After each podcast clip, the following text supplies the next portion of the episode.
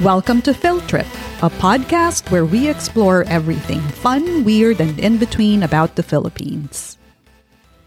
And now a quick shout out. Check out Manila Candle. Manila Candle features Filipino-inspired scents like Tagaytay, Palawan, Ube Halaya, and Buko and Mango. They also have fun ones like Ay nako and bahala ka sa buhay mo. Enjoy their car fresheners, wax melts, and merchandise too. Visit manila candle dot com and take a trip to the Philippines through their scents. Back to our show. Today's trip is a round trip when we talk about historical facts and things that connect us back. On April thirtieth, eighteen twelve, Louisiana was admitted as the eighteenth state of the United States. Why are we talking about Louisiana and what does it have to do with the Philippines? Well, I only recently discovered the first Filipino immigrants settled in the state of Louisiana. And my mind was blown, Patch, because Filipinos were in America before America was even America. Yes. So technically, Louisiana was under the Spanish, right? Yeah, that's another thing that I forgot. Louisiana was a Spanish colony because Spain bought Louisiana from France in seventeen sixty-three. The first Filipinos that arrived in America, though, was in California. Right, in the fifteen hundreds. Because of our friend, the Galleon, the Galleon Trade. trade. So they arrived in what is known as the Morro Bay in California, and they were the first Asians to set foot in America. That's right.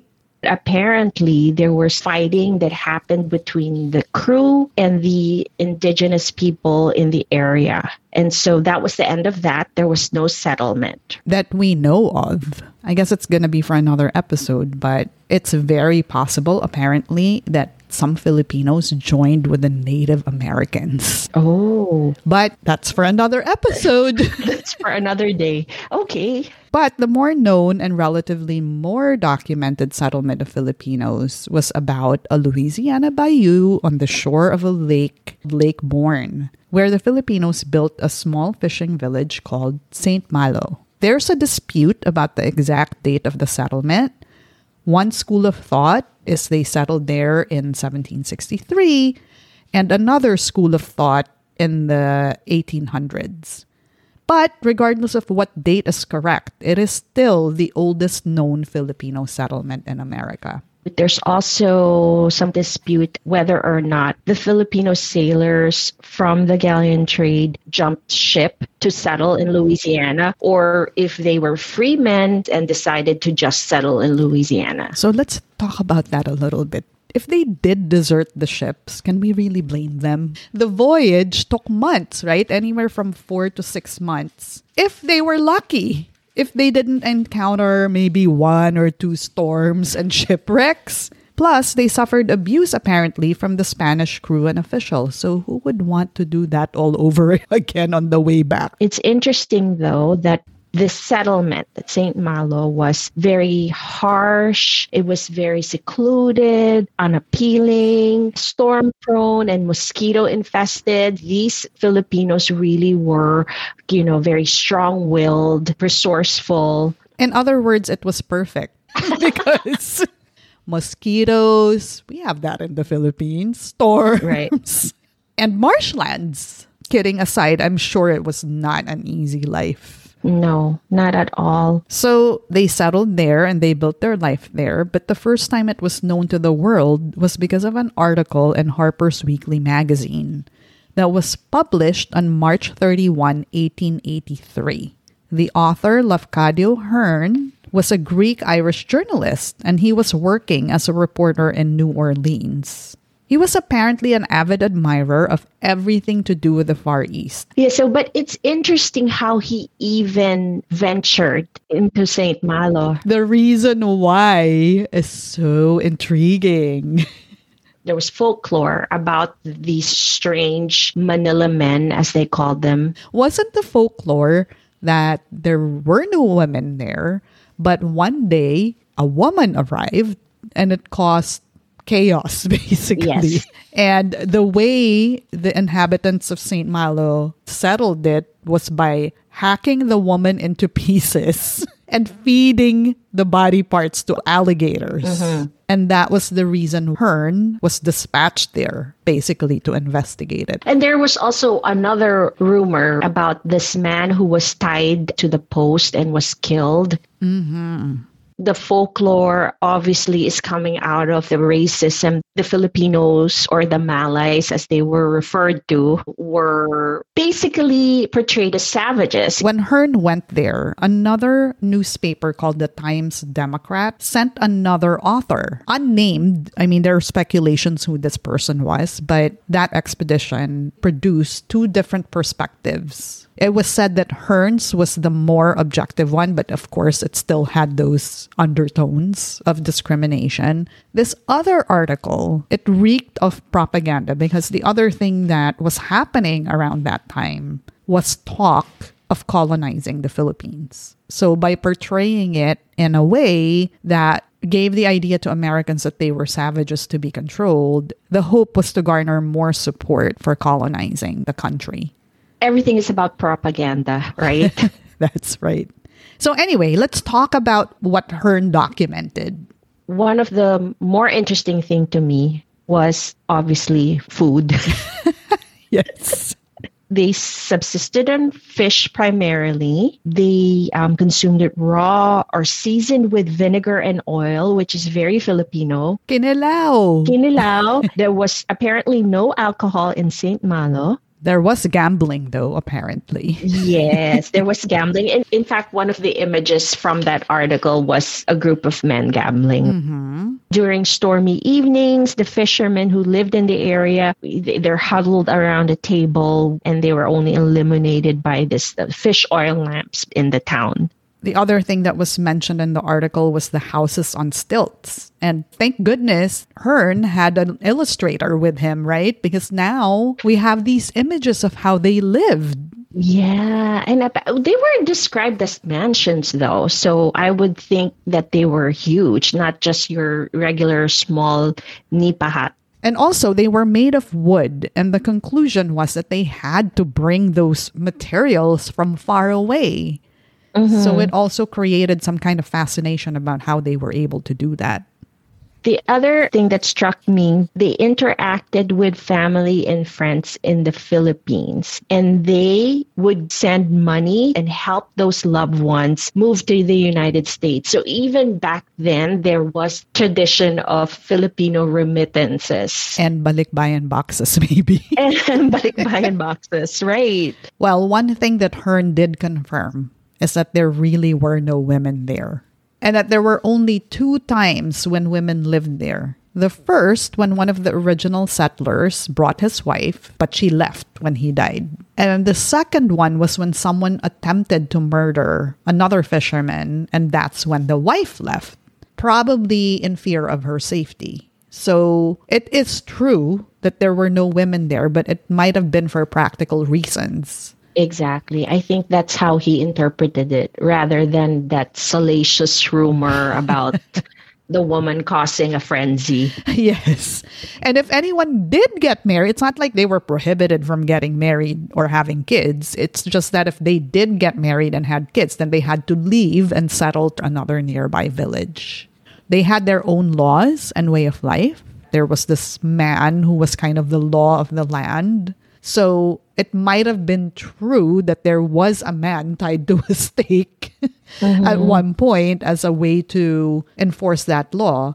The Saint Malo Filipinos spoke Spanish mm-hmm. and practiced Catholicism. And as we know, that's the result of Spanish colonization. But they used it to their advantage because at that time, you know, the Asian population was not regarded with respect. But the Filipinos were able to say, hey, quote and unquote, I'm civilized, I speak Spanish, and I am Christian. There's this film, My America, or Honk if you love Buddha. Have you heard of it? No. It was done in nineteen ninety-seven, actually won in Sundance. It was by a Japanese-American filmmaker, Renee Tajima-Pena. It's about her experience being Asian American and the challenges our, you know, ancestors and us, their descendants, went through and continue to go through. It's not exclusively about Filipino Americans. Everyone should still watch it. I think it's so good and groundbreaking, especially when you consider when it was done. I watched it because there was a segment about the Burtanog sisters. Their names were Benita, Audrey, May, and Joyce, and they're fifth-generation Filipino-Americans in Louisiana. Their ancestor was Felipe Madrigal, who married an Irish woman named Bridget Nugent, and he was a seaman on a ship from Ireland to the U S that Bridget and her family were on. At that time, there was also a huge influx of Irish immigrants to the U S. During the three-month journey, they fell in love. And they got married as soon as they arrived in New Orleans, which Bridget's parents did not approve of. Oh, boy. And the parents continued north without contacting them ever again. Anyway, why was I mentioning this? So to your point about Filipinos using their Spanish identity, these three sisters said that their birth certificate documented them as being white. Mm-hmm. And that was because at that time, being a Spanish colony, the government officials didn't really know how to classify Filipinos. So their birth certificates and their children's birth certificates documented them as being white, which I thought was really fascinating. So what that allowed them to do during the time that they were growing up, it was a segregated America, but they were able to go to white schools. They were able to intermarry with whites, even if there were prohibitions at that time about interracial marriages. Their ancestors were even allowed to be buried with white people. I think that's just such a unique part of their history. When I watched the film, I mean, they were very distinctly Filipino looking. Mm-hmm. So I can just imagine what their experiences were in segregated America and even the experiences of their ancestors. I kind of remember seeing like um, a list of, I, I guess there was an old survey. Census maybe? Yeah, census, but they were referred to as either white or black. So I wonder if you didn't speak Spanish, if they were just defaulted to black. Maybe. One of the things that we shouldn't forget to talk about, shrimp dancing. That became more known sometime between the nineteen twenties and nineteen thirties because Manila Village was founded. It's the most famous and largest shrimp drying facility in the area. It's a platform community known for shrimping. The Filipino that was credited with that is Quintin de la Cruz. For those who don't know what shrimp dancing is, shrimp dancing is the technique introduced by the Manila Men, which revolutionized the shrimping industry. The technique involves stomping on piles of shrimp in a circular manner to separate the shells from the meat. And they dried the shrimp. And this industry took on a whole new life. And demand was so high, not just within the United States. They were exporting it to Asia, Canada, and South and Central America. The demand spurred the development of these shrimping platforms. And the largest and most well-known is the Manila Village. They were built with hand-driven wooden pilings. To give you an idea of how big it was, it was said to be the size of two football fields. Oh my, that's huge. It is. Sadly, Saint Malo was wiped out by the New Orleans hurricane of nineteen fifteen. In nineteen forty-seven, another storm destroyed most of the buildings. But it was in nineteen sixty-five when Hurricane Betsy totally decimated the rest of the buildings. And today, there are only markers left. Only the tops of them are visible from the water. Because of climate change, the entire town around it could be submerged with just another big hurricane. And speaking of hurricanes, Patch, in two thousand six, remember Hurricane Katrina happened? But it's very significant to our topic today because of the devastating impact to the work of Marina Espina. She did extensive research, interviews, collected collected, birth certificates, and the oral history that she recorded. And she kept all that research in her house. And when Hurricane Katrina happened, then all the records were destroyed. Just a little bit about Espina. She was from the Philippines but moved to New Orleans in nineteen sixty-seven when her husband was assigned to work there for the Philippine consulate. She learned of the Manila Village from one of the consular officers there, but she couldn't find any reference materials about it in the library.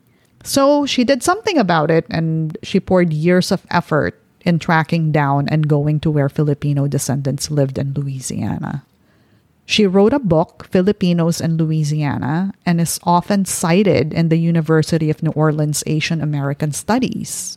And her research is considered an important foundation of Filipino American history. Which is sadly a symbolism of our Filipino American culture. It just washes away, and there are no like uh, physical records of it. In spite of all of this history being washed away, on June sixteenth, twenty twelve, the Manila Village Historical Marker was unveiled by the Philippine Louisiana Historical Society. And in two thousand nineteen, another for Saint Malo and Saint Bernard Parish was installed. Patch, have you heard of Lisa Ling's show, Takeout? The first episode was titled Mix Mix. Halo-halo. Yes, because there was a segment talking about halo-halo. She went to Jean Lafitte, which is a town in Louisiana, and she had some of the descendants of some of the Filipino settlers. And you wouldn't have known because a lot of these folks who identified as Filipinos were blue-eyed blondes. Mm, okay. There were even parts of the show where a couple of white dudes were talking about their Filipino heritage, and they are direct descendants of two of the original Filipino settlers. One of the things that they talked about was the possibility that Louisiana wouldn't have been the same without the Filipinos. So, for example, gumbo wouldn't be the same without the dried shrimp. Right. And also featured in the show were a lot of other things. There was ube horchata and even cebu lechon by some of the more recent O F Ws.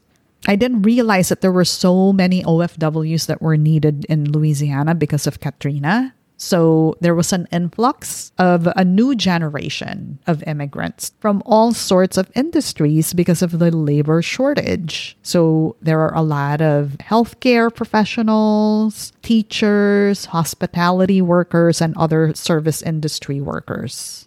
I was also so intrigued by a burlesque dancer who calls herself Grandma Fun. I don't want to spoil anything, so everyone should watch it. But her immigrant story and her struggle to get her voice heard was very unique and heartwarming. Well, we all know this as immigrants, right? That the mark we are making as Filipino Americans, specifically in Louisiana, where it all started for us, will continue. And with new technology this time around, our history won't necessarily get washed away as it had happened in Saint Malo and the Manila Men. Through this episode, we honor their bravery, their resilience, and pride in their heritage. And that's our episode. We hope you join us on our next trip. Oshasha. Ingat. Thanks for listening to Phil Trip with Carmina and Patch. Support Phil Trip through Patreon or PayPal and follow us on Instagram and Twitter. Subscribe at Apple Podcasts, Spotify, or wherever all podcasts are downloaded. Thanks to Phil Trip sponsor Soulpack, a functional shoe accessory bag. Visit the soul pack dot com for more details. Email us at the phil trip at gmail dot com.